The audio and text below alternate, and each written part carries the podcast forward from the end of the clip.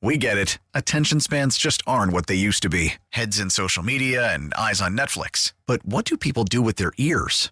Well, for one, they're listening to audio. Americans spend 4.4 hours with audio every day. Oh, and you want the proof? Well, you just sat through this ad that's now approaching 30 seconds. What could you say to a potential customer in 30 seconds? Let Odyssey put together a media plan tailor made for your unique marketing needs. Advertise with Odyssey. Visit ads.odyssey.com. Enjoy a tall, cool dude. What is this? What, what are we doing? What in God's name are we doing? What? Our lives!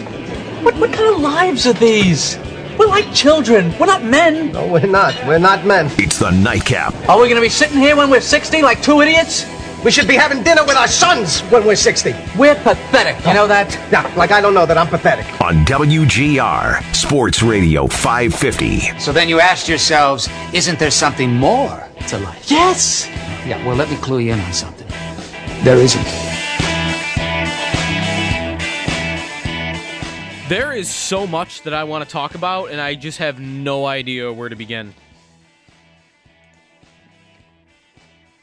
There's these baseball rules that are being proposed that I am in love with. Not baseball rules as much as a playoff format. There's the XFL from over the weekend. There is quarterback news in the NFL today pertaining to Philip Rivers and apparently the Buccaneers. If you have a good quarterback, they want him. Maybe they're just flexing towards Jameis Winston. I don't know. Um, but plenty to talk about. Plenty to talk about. The Sabres are continuing to roll along in uh, in purgatory, near the bottom of the standings, not near a playoff race, and back to playing Detroit and Columbus. Didn't this just happen? Didn't that happen last week? Didn't we play the Red Wings and Blue Jackets already at home? Uh, apparently, that's happening again this week. Sabres have the Red Wings tomorrow night, then they have the Blue Jackets on Thursday, so you'll get me on uh, tonight and Friday. I believe we have Niagara basketball on the airwaves on Wednesday. Sneaky Joe DiBiase here on the Nightcap. 8030550 is the phone number if you want to get in on the conversation tonight. And let's start with the uh, let's start with the baseball rules because I'm not typically the person who's going to take an opportunity to talk about baseball very often. It's not my sport. In fact, I consider myself a really big sports fan and I like all sports. Like if there is a big UFC fight, I am interested in it. I am watching it. I watched the Jon Jones Dominic Reyes fight from over the weekend at UFC 247. I also believe, by the way, uh, not to get off topic here, but I think Dominic Reyes won that fight. Anyways, I'll watch UFC. I will watch boxing if there's a big fight. I love it. I will watch soccer if it's on at Wednesday at three o'clock, and it doesn't even have to be the big teams. If it is Sheffield United and Aston Villa, like I'm watching that game. I'm watching it. If there is a European international soccer tournament and like Spain's playing the Netherlands, I'm watching it. So I'm watching soccer. I'm obviously watching hockey right now on the TV. I've got Capitals and Islanders today flipping around to see like there's anything I can put on in the background. I see Capitals Islanders on NBCSN. Like, all right, I get excited for that. So I'll watch hockey.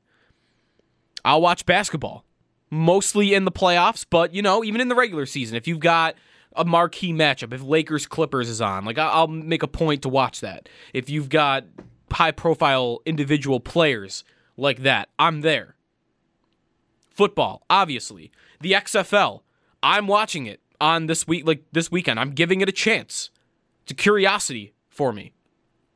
Just to see what's going on. I, I we'll get into a lot of what happened in the XFL over the weekend and maybe the sustainability of the league, but I enjoyed it.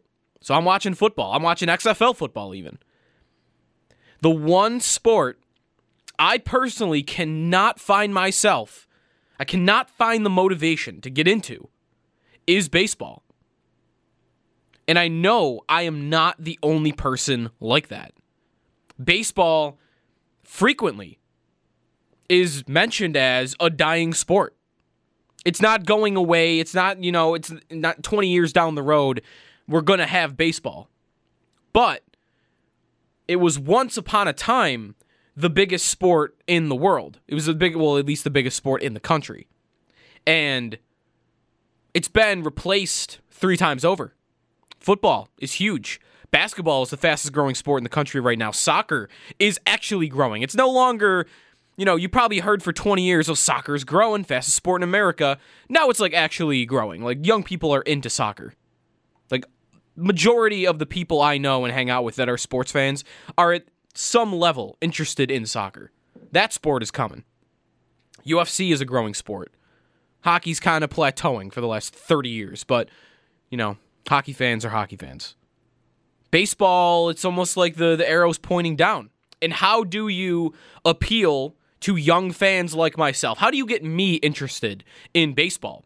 Because that is a problem that Major League Baseball has. And they've really not they've really not seemed to have the appetite to want to reach fans like me. It seems like, you know, the sense that I get is that baseball is just like, yeah, we're fine. We're just going to keep going the way we're going, traditions, and we'll get mad at each other if someone flips a bat, and we're not going to have any fun. We're just going to go along, play 162 games where none of them are really all that meaningful until you get right to the very end. And then maybe there's like three, four games in the regular season that matter to a playoff race. That's how I see baseball. And that has become a growing, has been a more popular opinion of that sport. And really, there's been no change.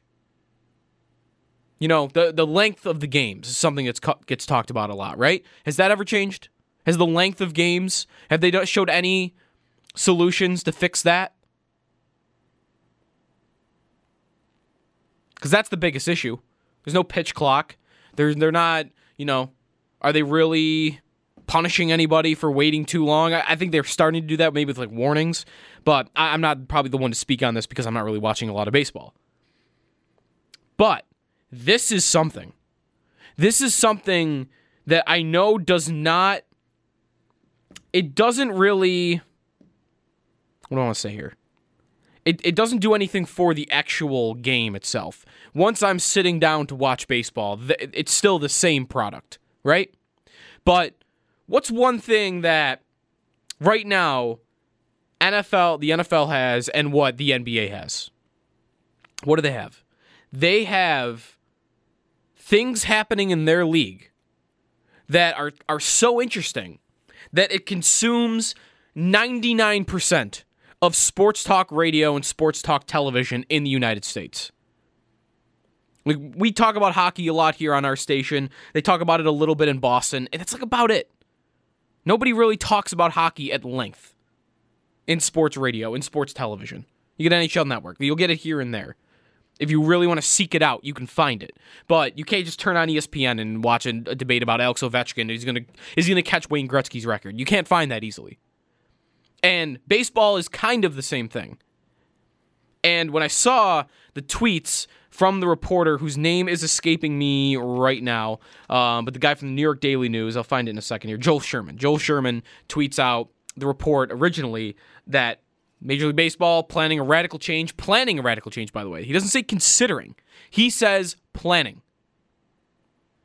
By 2022, a move from five to seven teams in each league and the teams with the best records pick their opponents. He tweets this out.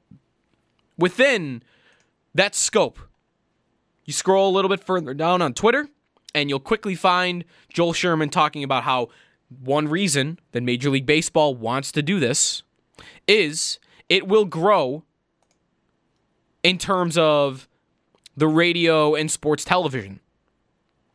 His exact words were MLB is hoping that this creates all kind of debate on sports talk radio slash TV, internet, going into a show with great anticipation of who each team picks.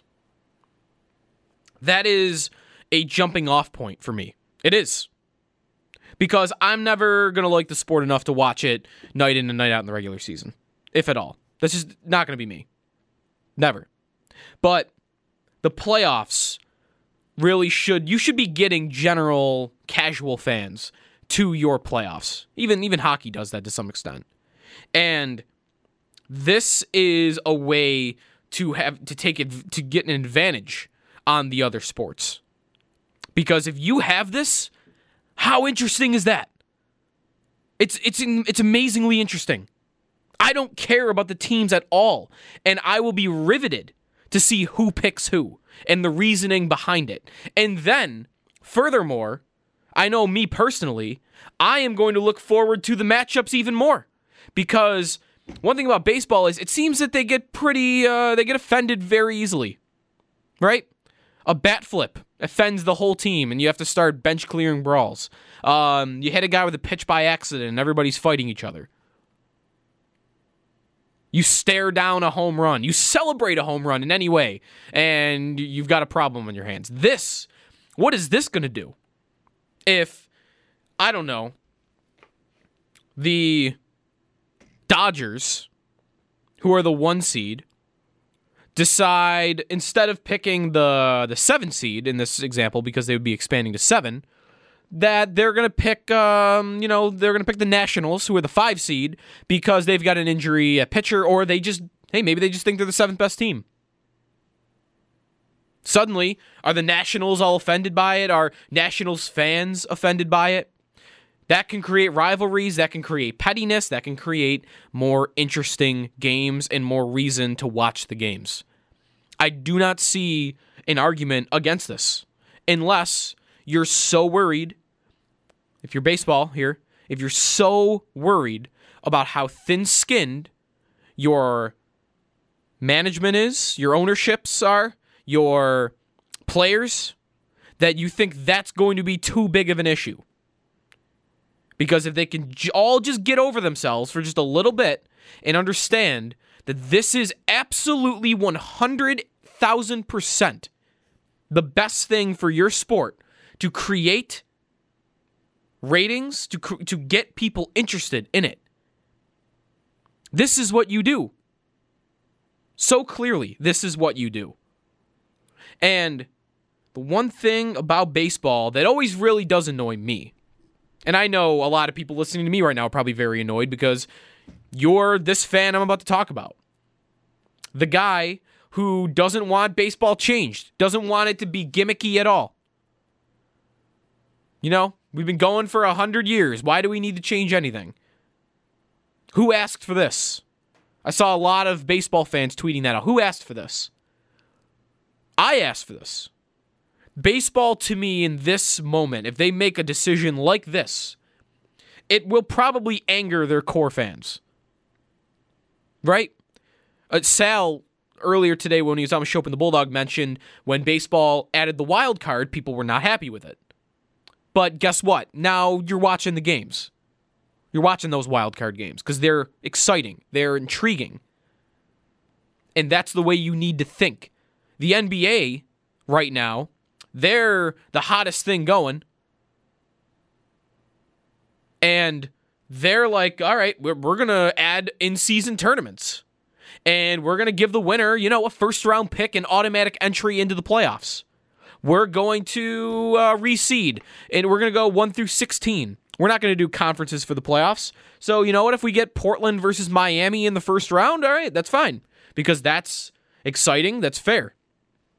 In that way, we don't have we never have a situation like the NBA had a couple of years ago where the conference finals between the Golden State Warriors and the Houston Rockets was more intriguing and more important really to who won the championship than the actual finals because nobody in their right mind ever thought the Cleveland Cavaliers after Kyrie Irving left had a chance. The NBA is doing everything great. They are growing.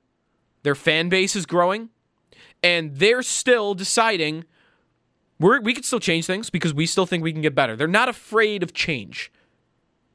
And I feel like baseball has always been afraid of change, which is why Mike who always talks about this idea of picking your opponents for the playoffs, it makes so much sense because it's fun and there's really no strong counter argument.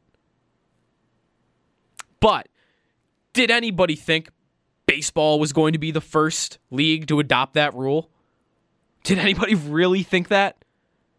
And why why would nobody think that? Because again, they seem to be the league among them all. Hockey may be a close second that is always so afraid of change. They're so afraid they're going to alienate their core fans. Well, guess what? How's that going for you? Because if it is the the most if it's the dying sport in the United States right now, which it kind of is, you know, the the the average age of a baseball fan continues to rise and rise and rise. How do you change that? You got to do something about it. You got to actually change something. You've got to somehow generate more interest in your sport because what are you going to do from within? I guess that could happen. You know, more home runs um, seem to be. Uh, although I, I don't know that the home more home runs is really helping them right now because it's actually less action in the game. I don't know, but I think this is the right thing to do. I, I love that they're doing it. I hope that they actually follow through with it. Joel Sherman's tweets make it sound like they're doing it because he says that they're planning, not considering. He used the word planning, not considering. And even like his wording, when he says MLB is hoping that this creates all kind of debate, when that sentence right there, MLB is hoping that this creates, that is worded like this is something that's going to happen. So if it does happen, I can't wait. And that will absolutely get me more interested in the MLB playoffs than I have ever been before. And second fold, I really hope that it goes well because I would love to be sitting here in five, ten years and everyone's doing it now. The NHL's doing it. The Sabres are the two seed and they get a choice. They can pick whoever they want in the playoffs. They can pick, you know, between Boston and Toronto. And we have a week of conversation leading into it. Who do we want to play? And then maybe a week after with, oh, what is who's the GM of the Sabres at that point? What is Danny Briere doing? What why is he picking the Flyers when Toronto's goalie's injured? Terrible decision. I want to be having those conversations because those are fun conversations. And sports is at the end of the day, it's supposed to be fun. It's supposed to be entertaining. And that's what this is. So, what are we doing? What's the counter argument? That it's changing the game, it's making it too gimmicky? Guess what? Everything that's fun in sports was probably considered gimmicky at one point. Extra playoff games was probably considered gimmicky, right? Everything the XFL did on Saturday and Sunday probably seemed gimmicky. The kickoff rule, the the one, two, three point extra point rule, probably you know gimmicky. Who cares? It was awesome, and it worked. And now people might actually be into the XFL. Be a little gimmicky. Don't be afraid to be a little gimmicky. That's what I would say to baseball. That's what I would say to baseball fans. And I'm glad that maybe Major League Baseball is stepping up here and they're not afraid to be gimmicky. Because in this report from Joel Sherman, New York Post, he seems to think, and he is sounding like this is the thing that's going to happen. Baseball is going to expand from five to seven playoff teams, and the best teams will get to pick who they play. Not just the best teams. I assume this, this means they'll go in order, but you will draft your playoff opponent. Awesome.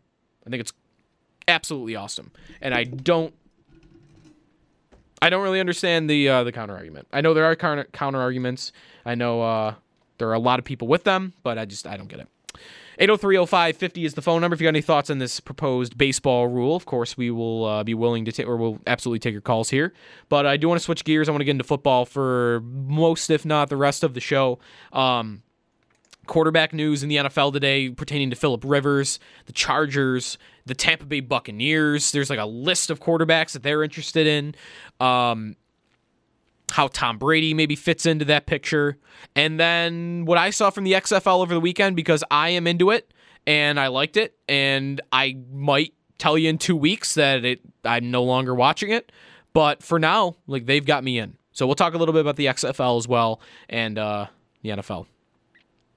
It's the Nightcap with Joe DiBiase. Stay tuned here on WGR. We get it. Attention spans just aren't what they used to be heads in social media and eyes on Netflix. But what do people do with their ears? Well, for one, they're listening to audio. Americans spend 4.4 hours with audio every day. Oh, and you want the proof? Well, you just sat through this ad that's now approaching 30 seconds. What could you say to a potential customer in 30 seconds? Let Odyssey put together a media plan tailor made for your unique marketing needs. Advertise with Odyssey. Visit ads.odyssey.com.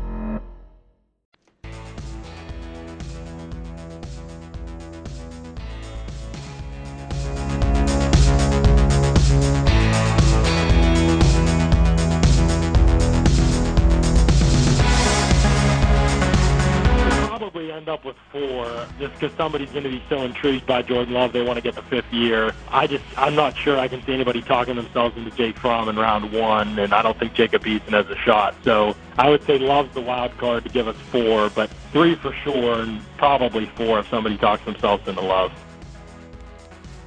That is Jon Ledyard from the Pewter Report earlier today with Mike Schopp and, the Bulldog. Find that on demand at WGR550.com and the radio.com app.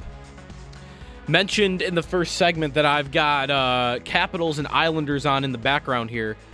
The Islanders generally play very, very defensive. They scored, but they scored two goals in the first 10 minutes. Alex Ovechkin scores his 699th goal of his career uh, just moments ago. And it wasn't like a typical OV goal, like it went off his butt and in. Um, but he's one away. He's one away from 700, and this guy, I've been saying it for two years now. It's not like I was the first one to this. I think John Buccigross maybe was the first person that started tweeting about it, and then I just kind of jumped on the bandwagon. But I have thought for a couple years now, Ovechkin's going to break this Gretzky record. He's going to be the leading. By the time he's done playing hockey, he will have more goals than any person who's ever lived in the NHL.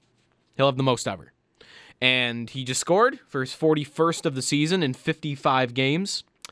Um, he's probably going to get to 60, which he's only done once before, by the way, and it's been a while. 2008, he was 22 the last time he reached 60. So I was I was thinking a couple years ago when I first started like pacing it out, like, okay, how is Ovechkin going to break this record? He's got to go, you know, 40 to 50 the next two three years. Then he's got to have a couple of 35 goal seasons, and then he's got to play to 41 with a couple of 20 goal seasons. And at this pace, he's 34. And if you score 60 at 34, and who knows how long you're playing at that level, who knows when the decline comes? Because it's not like, well, first of all, Ovechkin's a tank physically. He has stayed relatively healthy his entire career. He's missed like let's see, he played 81 games last year, 82 the two years before that, 79 before that. So we're up to four games total, five, six, seven. Um, I mean, we're, we're talking about, I count on two hands maybe how many games he's missed. It's like 20. 20 games in 15 years, maybe. Maybe not even that much. He stays healthy. And it's not like. it's not like what he does, you lose that easily. It's not like he needs his speed to fly up and down the ice. It's not like he needs his his he's kind of a power forward in a way, but he doesn't need to be scoring goals in front of the net. You can just sit on the faceoff dot on the power play and rip him. You don't really lose that very early. So maybe he gets to a thousand. Is that crazy? Is is Ovechkin getting to a thousand goals crazy? What is that? 108 more than Gretzky's record? The thing I wonder though is if he's 39 years old and he's already been thinking about hanging him up, but he's hanging around just to break the record, and then he breaks the record. Where does his motivation lie?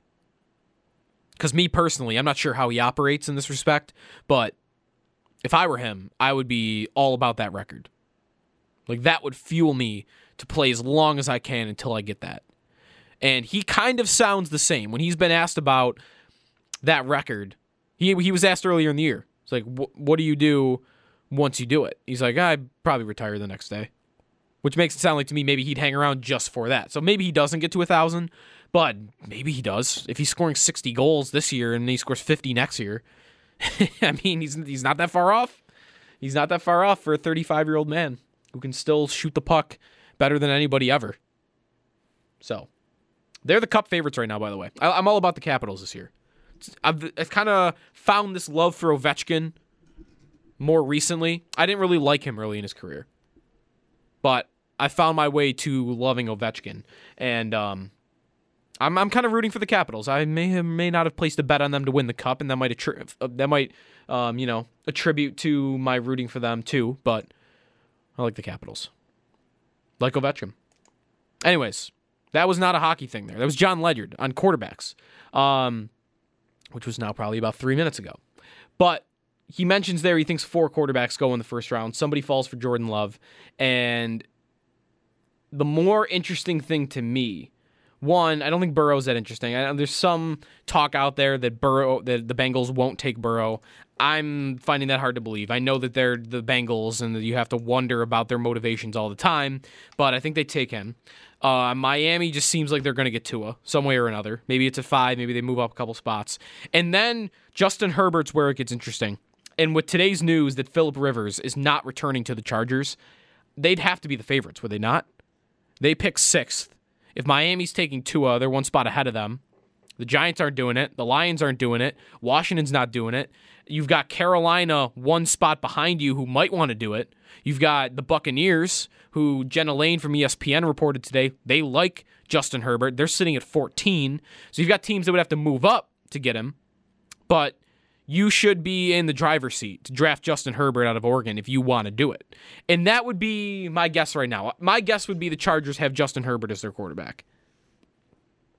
And maybe Tom Brady above him.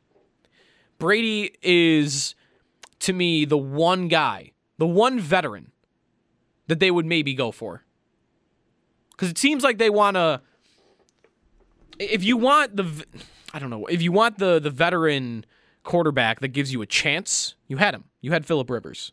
If you're just going to replace Philip Rivers with, I don't know, Jameis Winston, or you're going to replace him with Marcus Mariota or Teddy Bridgewater, like one of these retreads, is that really going to go a long way in the short term for your Super Bowl odds? Because it's not doing it on the long term. Herbert doesn't help you this year to winning a Super Bowl, but he definitely increases your chances of doing it in the next five to 10 years. Because if you hit that pick, then you've got your next franchise quarterback. You know you don't have a franchise quarterback to me in Marcus Mariota or even Tyrod Taylor, who's already there. But Brady, Brady to the Chargers still holds water to me because even though it's not too different than Rivers, it's a veteran short term fix who is still, you know, there's reason to believe he's still pretty good, but he's not at the height of his powers. That's Brady. The difference is the Chargers have this added factor of tickets and selling suites. And they are a flat out reading this ESPN story on them that came out about a month ago about their season ticket sales and what their projections were and where they actually ended up and the, the amount of seats, the suites that they've sold, and how mad the Rams are at them for not holding up their end of the bargain on the stadium. The Chargers, in all of that, are a flat out embarrassment. They're the biggest embarrassment in the sport. They were playing in a soccer stadium for two years that holds 27,000 people, and almost every game, 20,000 of that 27,000 was the other team's fans. The biggest embarrassment in the sport in that regard and they don't have a fan base in LA. They don't. But what's one what what would go the longest way to to reaching where you want to be, which is having fans in the first place in the city you play in, which shouldn't be all that, you know, it's pretty simple. You kind of want to have that I think before your third season playing in a city, but they're still there. What what would help you the most? It is Tom Brady.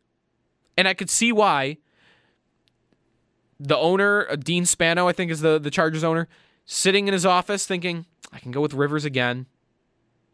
Or I can go with Brady, who gives me the same chance to win. And maybe I sell twice the amount of suites. Maybe I actually have some sort of solid season ticket base now. Maybe. Maybe there won't be as much pressure on me to move back to San Diego just because I bring in Tom Brady and I'm trying to capture a fan base. I just got to get them in, got to get them in the door, and then they're here. It it works for the Chargers because they also have a roster that is built to win right now. They just need the quarterback. They have good wide receivers, very good wide receivers. Mike Williams Like the Bills, everyone, all these, all, every, all the Bills fans, including myself, we're like we're talking about they got to find that number one wide receiver, but they need to find that number one wide receiver that can go up and make a 50-50 catch, right? Chargers have that. Mike Williams isn't quite a number one wide receiver, but there are few guys in the league better at going up in tight coverage and coming away with a circus catch. There are fewer guys in the league you'd rather throw the ball to because you're out of options and you just got to throw it somebody's way and hope that he comes down with it. Mike Williams does that. They have him. They have Keenan Allen, who's one of the best slot receivers in the league, if not the best slot receiver in the league. You've got a good tight end in Hunter Henry. We'll see if he actually returns there. He is a free agent, but if you bring him back, you've got a good tight end. You've got one of the best pass catching running backs in the league from last season in Austin Ekeler. And you've got a really good, you got a pretty good defense. You know, the pass rush is the strength of it with Melvin Ingram and Joey Bosa, but you've got a really solid pass rush. You've got a respectable defense. If I'm Tom Brady, and my biggest problem with New England right now is they did not surround me with weapons to work with. The, it's hard to do better among what Brady will have to pick from than the Chargers, who have maybe two number one wide receivers, a better tight end than he had in New England, and a better pass catching running back than he had in New England. It's pretty good. Better offensive line, too. So to me, it makes sense from Brady's perspective. Plus, you know, LA, you're 42 years old. It's kind of a, right? Wouldn't you rather be in the warmth of Los Angeles than in uh, the, the, you want to be playing football in Boston in your 40s in January and February? Maybe it does. I don't know. I don't know what Brady's motivation is right now. I don't think anybody knows, obviously, but he's trying to make everybody think that whatever his motivation is could lead him away from New England. And I'm inclined to believe him a little bit. I'm also inclined to be skeptical, though. Because even though I've talked a couple times now about where Brady could end up, because it's fun, uh, it's fun to think about where he could end up. One respect, because the long nightmare is over of him ruling the AFC East, hopefully. But part of me does have to be skeptical. Because if I were Tom Brady and I wanted to play one, maybe two more years, and New England, all my career, has been taking advantage of my contract. The fact that I'm willing to take a lower cap hit for other roster players for for winning. I've been willing to do that. I need if I go into my free agent 42 year, 42 years old year, I need to make the Patriots think that I will actually leave because otherwise they'll never give me that monster contract on the way out. He needs to establish some leverage.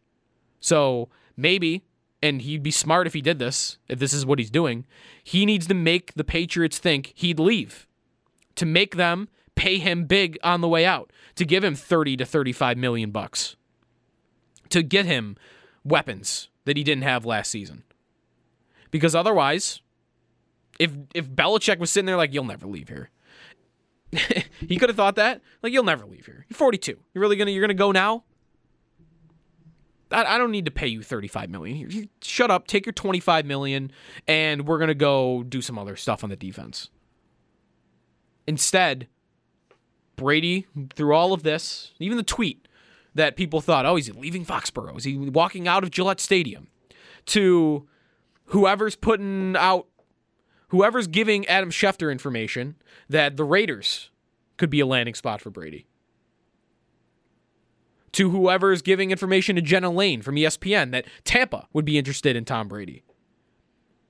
To him selling his house and having that out there in Massachusetts, his house in Massachusetts. He's doing a pretty good job to me selling to the Patriots that he would leave.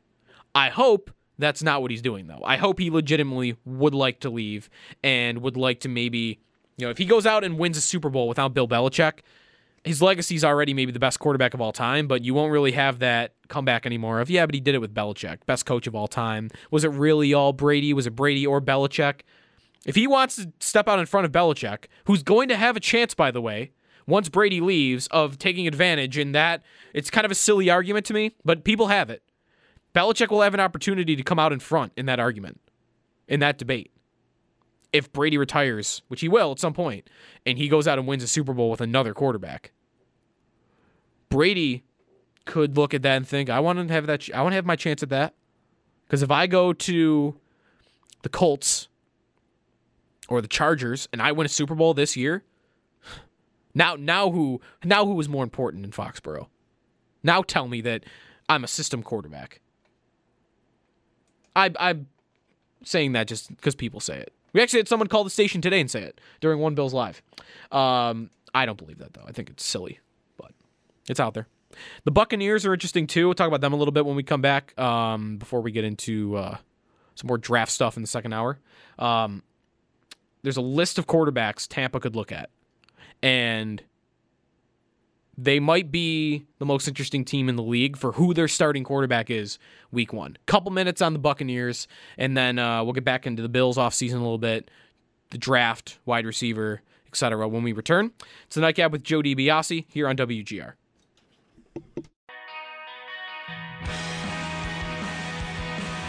This is one of my favorite fits in the first round, actually, just because the Bills, even though they have some talents at wide receiver, they don't really have a go-to guy in that sense. And I think we really saw that in the playoff game loss to the Texans, just because Josh Allen, he progressed really nicely, but you always want to find that go-to guy to pair with a young quarterback. And the Bills don't really have that right now. They have a bunch of smaller guys that really dominate in different areas of the field, but they don't have that guy that can really dominate in all three areas of the field. And that's exactly what Laviska Shenault does.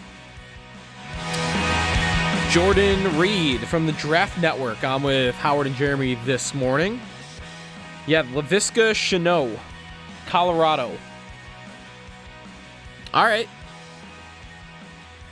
I'm not. I don't need the certain type of receiver. I do think the Bills and Josh Allen especially could have used a guy like that last season. The what I'm talking about is a guy that when Josh Allen drops back to pass and the pressure's coming and nobody's open, where do I throw it? That guy. Because that happened a couple times last season in important spots, too. I mentioned this before, but the last play of the Raven game. Allen drops back to pass. The Ravens send the house. The ball's got to come out, and nobody's open. Where do I go? Mm, John Brown in tight coverage. About pretty good throw, but doesn't matter because the catch radius isn't there. Then the New England game. Last play. You're down to your last play. Ball's got to go to the end zone. Drop back to pass. New England sends the house. Ball's got to come out. Where am I going? Jump ball to five nine Cole Beasley in double coverage. Not going to work. It's not going to work. So you need a guy like that. But I don't need the Bills to force it. If the best receiver on the board, I believe Ledyard, Jon Ledyard, who was on as well, was showing the ball, though we played a clip from him earlier. TCU receiver Jalen uh, Rigor. I don't know how to pronounce his name. R- Reagor, the TCU guy. Ledyard thinks he's going to run in the four twos, and he thinks he's a late first round pick as well. That's not maybe the type of receiver we're talking about, but don't force that big, slow receiver just because he's big. If, if you don't like Tee Higgins, Tee Higgins, Tee Higgins is that guy. If you think this Reagor is going to be better, pick him. That's what I would do. Makes the most sense to me. If you have a choice between, you know, you would never know this, but if you think one guy can be the next Tyreek Hill, or the other guy could be the next, I don't know, I'm searching for a name here while I'm thinking, but the other guy could be the next, what, Devin Funchess. You're not going to pick the Devin Funchess guy because he's big. Are you? Pick the guy who could be like amazing. That could be your real number one wide receiver. Because modern day number one wide receivers don't have to be six foot five. They don't. Tyreek Hill is the number one wide receiver for the Chiefs. He is. Well, Kelce actually might be. But T.Y. Hilton for the Colts has been a very good number one wide receiver for them for a long time. He's like 5'10. I would just caution the Bills not to force it. And that's kind of why this Greg Olsen thing is kind of important. Because if you can bring in Greg Olsen and suddenly I've got two big physical pass catchers now at tight end in Greg Olsen and hopefully a more consistent Dawson Knox in year two, well, I would would feel like the Bills should have less pressure on them now to go upgrade from Duke Williams as the the 50-50 catch guy at wide receiver. The big physical wide receiver. So hopefully they land this Greg Olsen thing. He was in Washington visiting today. Um, he's supposed to visit in Seattle on Wednesday. And hopefully, when he sits down and has to think about what gives me the best combination of a chance to win as well as familiarity with guys I've worked with before, the Bills kind of, you know, they meet both criteria. The Seahawks, he's not really familiar from what I've read with guys that work in Seattle, plus it's on the other side of the country, but you have a great chance to win. Washington, you've got Ron Rivera, who Olsen had even came out and said like respects him mightily as a head coach and as a person. But are you going to win in Washington? Because that's not happening. The Bills give you a little both. So hopefully that that ends up uh, that that sales pitch is enough for him to come here, and I guess we'll see. Maybe at the end of the week, that's what Rapoport says. 8030550 is the phone number. What I saw from the XFL in hour number two, as well as our interview of the day, which we'll get to on the other side as well. George Schwab from uh, Yahoo talking about the XFL and also some of this quarterback stuff that's been floating around uh, in the league today. We'll hear from him as well. Uh, Frank Schwab, Frank Schwab from Yahoo. We'll hear from him in the second hour coming up. So stay tuned. It's the Nightcap with Joe DiBiase. Your calls after this on WGR. Enjoy a tall, cool dude. I grew up like most kids, worried I couldn't bench two plates, that I wouldn't fit in, that I wouldn't find love. Then I discovered partying, and suddenly all those worries went to the wayside. I didn't need love. I had keg stands. I discovered I was great at raging and it revealed wonderful things about myself. I could relate to bros regardless of what kind of bro they were. I could be at a party and moon people and everyone would laugh, you know, be witty. Or I could play beer pong and compete with real integrity. In short, I fulfilled my potential. The Nightcap on WGR Sports Radio 550. That guy's got the right idea. Just party all the time. You can make a living doing that, can't you? Maybe not.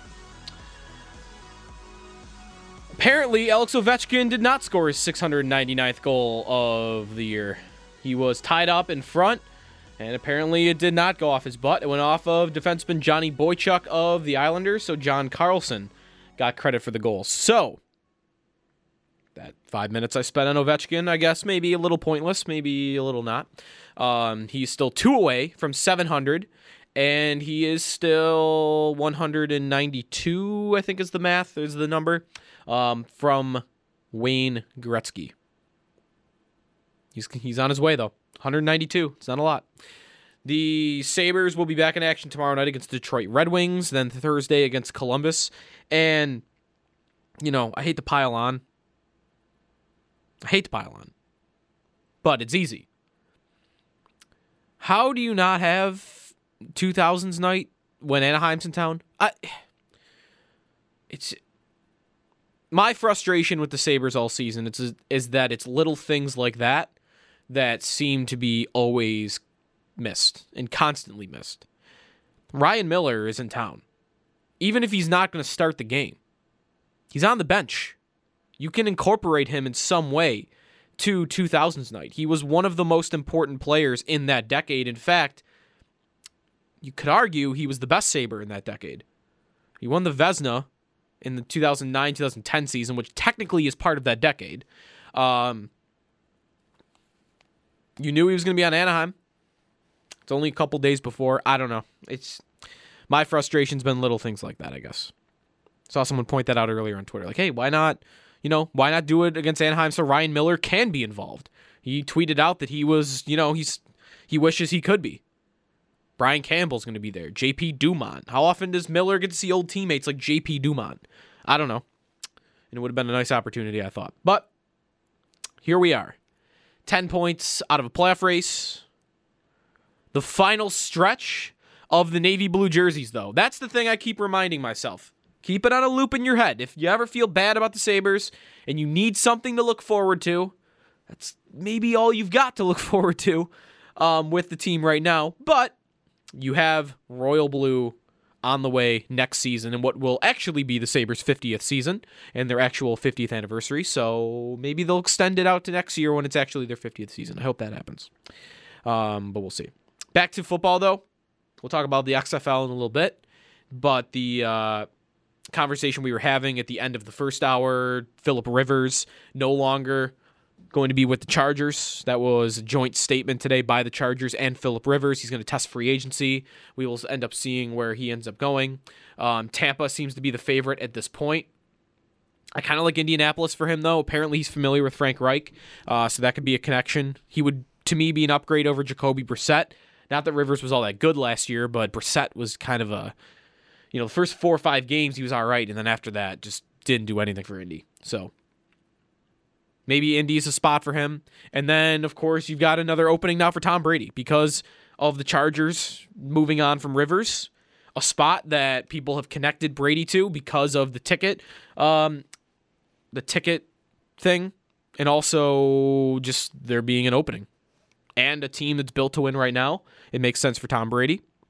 Um, and then you've got this list that Jenna Laine tweets out from ESPN. The, the Buccaneers, I think they're just flexing to get Winston down on his money. I heard a report, or I heard somebody on, uh, was he maybe the herd, Colin Cowherd, a couple weeks ago, say that Winston's asking for a big. Oh no, it was Peter King. Peter King actually on our station a couple weeks ago. He said that Tampa is not meeting what Winston's asking for right now. Winston's asking for a big amount of money. And maybe Jenna Laine tweeting out, probably because of something she heard from the Buccaneers, that they're interested in this is the list Tom Brady, Drew Brees, Teddy Bridgewater, Philip Rivers, and Ryan Tannehill. Okay. So they're interested in every quarterback that you could argue is good that's going to be available in free agency. Okay. To me, what that could be is, hey, Jameis, we're not paying you this. We'll go get one of these guys. And you can go back up somewhere because go good luck finding a starting job. I still think there's a good solid chance that Winston ends up as their starting quarterback next year. If I had to bet money on who it would be, if it's not him, probably Philip Rivers. Um, but Tampa is maybe the most interesting right now because they're kind of a wild card. They pick 14th. They're not really close enough, you would think, to get their hands on Justin Herbert unless they really move up. And they could go any way, any which direction at quarterback. Bruce Arians is kind of a quarterback whisperer. He gets a lot of credit for that. He's a little bit older, so you would think maybe a rookie is not up his alley. Maybe he wants to win right now. I would think that would probably be likely. And who gives you the best chance out of that crop? I mean, Tannehill maybe, but he's probably staying in Tennessee. Could be Rivers. Maybe it, Brady. I would say Brady's better than Rivers at this point, but I just can't. I cannot see Brady in Tampa. I, I just can't. The jerseys, the franchise. I, I don't know. Something about it. There's to me. There's no way that can happen. It would look weird. Cam Newton not on that list, by the way. He's he'll be interesting to see what ha- happens up happening with him.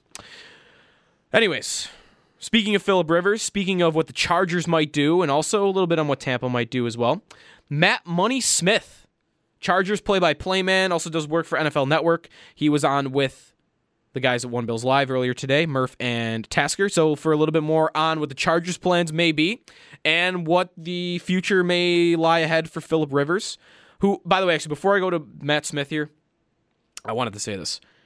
There are, I've said this before, but there are a select few athletes that I've seen play through on the highest level torn ACLs, which I don't know. Maybe there's, I'm sure there's a different severity that you can have with that injury, but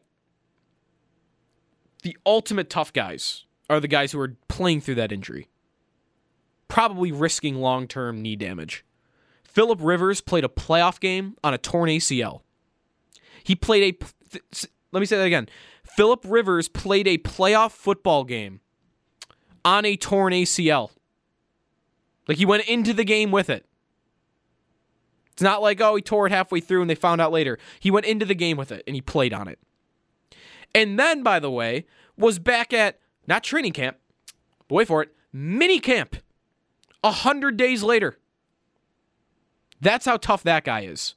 The other guys on the list, Joe Thornton, played playoff hockey on a torn ACL a couple years ago for the Sharks. Um, Conor McGregor in the UFC fought for a championship and won on a torn ACL as well. Um, guys like that, it's it's. I, I probably you don't you don't want to recommend that to athletes, but those are like the ultimate tough athletes, and Philip Rivers certainly on that list. Anyways, back to him. Matt Money Smith, Chargers play-by-play man on Rivers on what's look what's ahead for the Chargers. Here he is with Murph and Tasker earlier today. Joined on the line right now by the play-by-play voice of the Los Angeles Chargers. Happy to have Matt Money Smith on the line with us. Matt, hello. It's John Murphy and Steve Tasker in Buffalo. We appreciate you coming on with us. Oh, happy to do it. Thanks for having me, John. Steve, how are you? We're good. Did you see this coming, Matt? Is is this uh, expected for the Chargers to have uh, Philip Rivers part ways today? I think so. Yeah. I mean, as soon as, you know, I mean, he's in San Diego. He's been in that house for, you know, 15 years. And to decide to pack up and move, um, I, I, think there was no reason. He Look, he's not going to commute. He's he's not going to leave his family behind and go play somewhere and, and then go see them in the off season. He's going to live at home and uh, he wants to be around the kids. So I think that signaled that, uh, yes, the, the end was here. And, um, and I kind of got a sense, uh, you know, toward the end of the season – that he wanted to, you know, the career's coming to a to a close. It's winding down, and, and he never was shy about what he wanted to do after he was done playing football, and that's move back to Athens, Alabama, and coach his kids playing high school football. What's this mean for the Chargers? What are they going to do at quarterback moving forward? What do you think the tea leaves say? Well, Steve, I think they're going to take some big swings. Um, I think they a will probably stick and pick at six if their quarterback is there. I, I don't know who that quarterback is. If it's Tua, if it's Jordan Love, if it's Herbert. Uh, if they try to get aggressive and trade up for Joe Burrow, but I, I think that's certainly in play. I think there's enough talent at the top of the draft. If one of those guys is there, that they would do that, and then I think they'll take a swing with uh, with Tom Brady and, and see if they can try to figure out what it would take to get him to open that stadium uh, with all those skill weapons, you know, with all those skilled positions, you know, being pretty darn impressive. Keenan Allen, Mike Williams, Hunter Henry, Melvin Gordon, Austin Ekeler. They certainly would have to upgrade the offensive line, but it seems like there's some pieces available in free agency. And if they can get that to work, I think that would be best case. Hey, back to Philip Rivers for a second, Matt. It seems to me, just from the outside looking in, he never really adopted the move to L.A. What was that, three years ago now? He never, what, felt comfortable, right? Long limousine rides to practice every day. He never really uh, bought into the move to L.A. Is that right?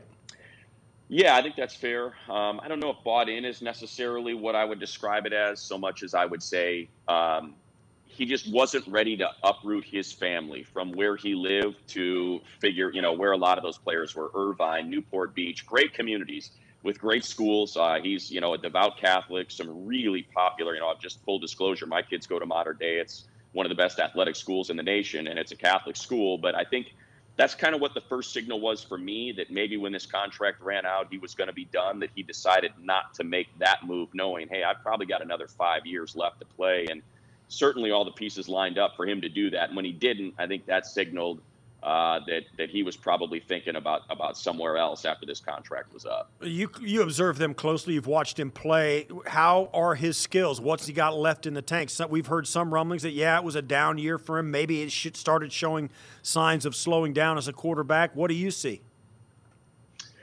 I think it's still there. I, I, think if you put him on a team, you know, a lot of the speculation around the Colts maybe with a really good offensive line. Look, he is as good at diagnosing defense and, and cutting it up, given a chance as there is. And we saw that two years ago when when I think he overcame some of the issues on the offensive line, and it was good enough, you know, with Russell with uh, Russell Okung at, at left and Sam Tevi seeming to, to settle in at right tackle.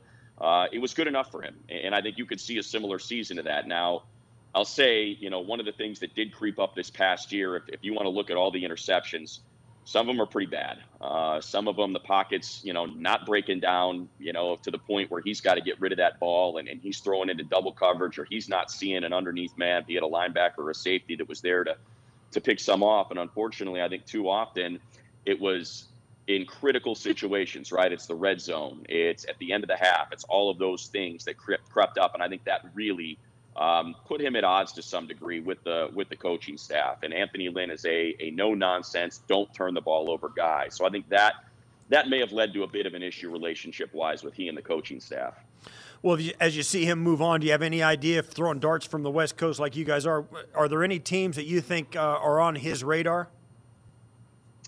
Yeah, I think as I said, the Colts seem to be a good match. You know, Frank Reich was his offensive coordinator. Those two guys seem to get along really well. Um, I think that you know, just proximity wise, you know, I think the the Bucs, the the Panthers, the Titans. Look, the Titans. I'm trying to get this camera right. Sorry, guys. I'm not a good director at all. Um, the the Titans, I think, were when when they benched Mariota. I, I think that one started to come because look, that's an hour away from Athens, Alabama, um, where he wants to live. And, and I think you look at that offensive line. There's some really good weapons there. If they decide that Ryan Tannehill isn't going to be the guy, that that one makes a lot of sense. But I would say you know, if teams looking at a quarterback, uh, you know, look what Bruce Arians did, right, with with an older Carson Palmer, um, and there are some darn good weapons down there as well. No way that the uh, that the Los Angeles Chargers go with uh, Tyrod Taylor, right? I mean, they're going to have to add somebody, and I would think, like you said, a high profile name to be to be in that quarterback room at least, right, Matt? Yeah, I, I think I can't imagine them opening a, a seventy thousand seat state of the art venue uh, with him the only way I can see that happening, John, is is if they somehow draft Tua. If, if because that that's going to give you sizzle. That's going to get people in this town excited. I think one of the great maybe I don't want I don't know if I want to call it a secret, but you know one of the underreported communities here in Southern California is the is the Samoan community, the Tongan community, the Polynesian community. It is vast and it is wildly supportive. So I think that could help you maybe have Tyrod be that bridge to Tua if you think it's not a redshirt year and he might be able to come back. But that would be the only way I, I think that combination is around. Otherwise, I think it's a big swing at one of those vets, be it a trade for Cam or, or hoping that somehow Tom Brady uh, thinks it's a good idea to, to leave teams. Will they do both? Will they draft a quarterback high and then still take a big swing at one of those guys? You know, Steve, it's interesting. If it's Tom, if it's Tom Brady, I, I think you have to look at tackle at that number six spot, um, or even maybe Isaiah Simmons. Just the idea of pairing Simmons and Derwin James together uh, on a defense is, I've got to believe it, enticing for Gus Bradley if he'd have his way. And again, with the tackles, be it Jedrick Wills or Mekhi Becton, and, and just trying to get one of those those two spots. If, if Okung can come back, and then you can pair him because you saw the difference in this Charger team when Okung was the left tackle versus when he wasn't. Um, and it was night and day. I mean, it, it, was such a vast improvement. So I think if it is Brady, you you very well could end up see them maybe going to the to the offensive tackle position um, just to try to solidify that to keep him here for a few years. And Matt, the last thing I have for you, and you've said it a couple times, I get the sense, and I guess it makes sense that the Chargers are looking to make a splash, and not just a quarterback, but they need to almost reboot the entire franchise moving into this new stadium in LA this year, huh? Yeah, you know the thing is they they've got splash players, right? I mean, Ekeler is as electric after the catch as, as any back you're going to see in football right now. You've got Mike Williams for those big plays in the red zone. Keenan's always coming up with two or three big plays. Hunter Henry, you know, and, and granted, maybe I'm biased as I'm getting into the name salad here, but my goodness, defensively, you got Joey Bosa, Derwin James. I mean, you've got sizzle there, and and I think if somehow you can can can get that quarterback right it was just a team that was beset by injuries from day one and, and, untimely turnovers that led to what was just a miserable season that, that you know you entered with some high expectations. What's what's the what are the projections for how well they're going to be received there? Um, uh, you said some things about the Samoan population. If Tua Tago, Tagovailoa is, is part of it, or Marcus Mariota is part of it. Um, what's the reception going to be like? Uh, how are the season tickets going? I mean, all that stuff. How is that going to look like? Yeah, I'll tell you, I don't know. Um, I really don't. It was so hard to tell with that last stadium and just how it went. And, and I think for people that don't know, you know, that just saw the, the 80-20 splits or the 75-25 splits with road fans, um, it was a premium price. You know, your your get-ins were about a buck fifty because of how many visiting fans were willing to pay it to go see a team in Southern California in a 23,000 seat venue. So it really priced a lot of the, the I think, casual fans or the ones that wanted maybe a look see out of the market. Um, we saw about, I'd say, if I could put a rough estimate, 30,000 Charger fans show up at the Coliseum when they played the Rams a couple years ago. And we've seen, you know, international games with a lot of attendance. We regularly see, you know, a couple thousand on the road. So it seems like they're there. Um, we'll figure out in a hurry whether or not they're willing to come in because they'll have $50 tickets now and a bunch of them in those upper levels uh, for this new stadium. So it's really hard for me to project what it's going to look like there. But certainly, I think they look, you put Tom Brady or Cam Newton on a roster, you're going to feel a lot better about selling tickets, no question. Hey, Matt, thanks for spending minutes with us today. We appreciate it, and uh, good luck. I know you got a busy day. It's an end of an era for the Chargers, and we thank you for coming on to uh, share your insight with us. You got it, John. Thanks for having me. Appreciate it, Steve. Thanks, Matt. There he is. Good stuff from Matt Smith on with Tasker and Murph earlier today on One Bills Live. That is not our interview of the day, though. It was good. You know, no offense to Matt Smith, but um, some XFL stuff. That's what I, I want to get into some XFL stuff. And um, I enjoyed it over the weekend. And I don't know. I, I think it did enough for me personally to want to get back to it and also maybe, you know, make it better so. Make it better too. Probably one on who's going to win the championship. Like I want to stay invested in it. And I think that I don't know. I think it it it did enough to capture my imagination on Saturday and Sunday. So I watched a lot of that first game, DC versus Seattle. Cardale Jones, there's like a run in the early second half there. It's all former Bills. And like that I maybe that helps it along because you know the guys because they were Bills and most of the country doesn't know who they are. But that helped for me. Having Cardale Jones drop back to pass on a trick play and throw a touchdown pass to Khari Lee, who spent some time with the Bills at tight end. Cool. Having Austin Proehl go nuts for two touchdowns or whatever he had, like 10 catches. Cool. Like, I know that guy. I've heard of him. He was here once upon a time. And the sport itself, like the football was good. It was better to me than what the AAF was last year, like just the quality of the football from what I saw opening weekend of the AAF. I never got back to that. Um, but the XFL, I can see myself for sure getting back. And the replay stuff, a lot of what you see today, reaction from the XFL weekend, a lot of it is what can the NFL take from the XFL? Because now we have, it's a small sample size, but we have a sample size of new innovative things, right? One of which, the only one I would make a serious argument for, I love the, the, the extra point rule. Um, so I guess I would say that one too. Like I would love to see NFL teams get the option, get rid of the stupid kickoff or the kick, the field goal. If it's not a late game, game on the line field goal, the extra point field goal is the most bland play in the sport. That's really what the XFL did. That's why I like it. They eliminated all the boring plays in the NFL. The kickoff now is boring. Like 32% of kickoffs are even returned. The extra point is boring. It's not as boring as it was when it was 19 yards, but it still is. The XFL is like we're throwing action, action, action, action. We wanted people to be as interested as possible. That extra point rule does that. It adds strategy. So I'd love to see the NFL adopt that. But more importantly, they need, they they really do. They need to adopt how the XFL does replays. Be open, be forthcoming put microphones in the booth with the guys, with a guy in the stadium watching the replays who is in constant communication with the official. It went quickly. This weekend in the XFL, when they reviewed plays, it went quickly, and everybody heard exactly what was going on the whole time. You don't have a, a stupid. I, I'm not calling the. I'm not calling the the, the, the former referee stupid, but the idea of it is stupid to me. Having a former official in the booth guessing at which direction the officials are going to go with the call in the field, and then often getting it wrong. And they just going over and over and over the same old replay. Instead, you put a microphone in there, you hear what they're discussing, you hear what their thought process is, and pe- people are less confused. It worked great. And to me, I think it's easier to stomach a long review when you hear exactly what's going on. Because otherwise, it just seems like you're just waiting around, and you still are kind of waiting around. But at least there's something to think about. At least you're you're seeing the process go down. Do it, NFL. Like that. That that's a simple one. Stick a microphone in a booth in the stadium with a guy who's watching replays. The XFL guy, by the way, was doing an Xbox controller, which is kind of cool. So, uh, well, however, however gets the job done, I don't mind it. More XFL or interview of the day. Frank Schwab from Yahoo. Lots to say on the weekend that was the opening weekend in the XFL. We will have him for you right after this. It's the nightcap with Joe DiBiase here on WGR.